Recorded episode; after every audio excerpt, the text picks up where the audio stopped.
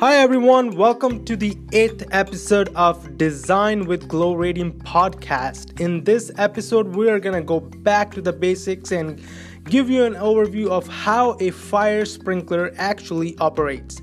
So, before we begin that, let's say there's a building and there eh, are fire sprinklers, let's say it's a house and there are fire sprinklers installed, and there's a myth that if there is one fire sprinkler goes off, due to fire then the entire building is gonna go off and that is gonna cause a lot of damage and everything. That's not true. Only the sprinkler that is right next to the fire or in the vicinity of the fire is gonna go off. So only the closest one or if there are more than one sprinklers that you know depending on the fire would go off. So when that happens the sprinkler activates let's say there's a fire the fire occurs and the sprinkler is going to activate due to the heat from that fire the heated air.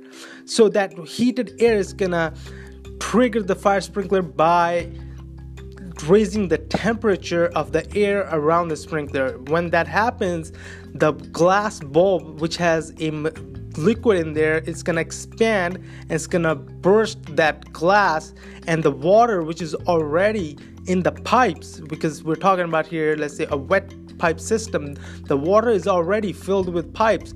The water is gonna rush through when that sprinkler bubbling bursts and it's gonna spray by hitting that deflector of the sprinkler and it's gonna fight the fire and i hope that gives a bit of overview of how a fire sprinkler operates.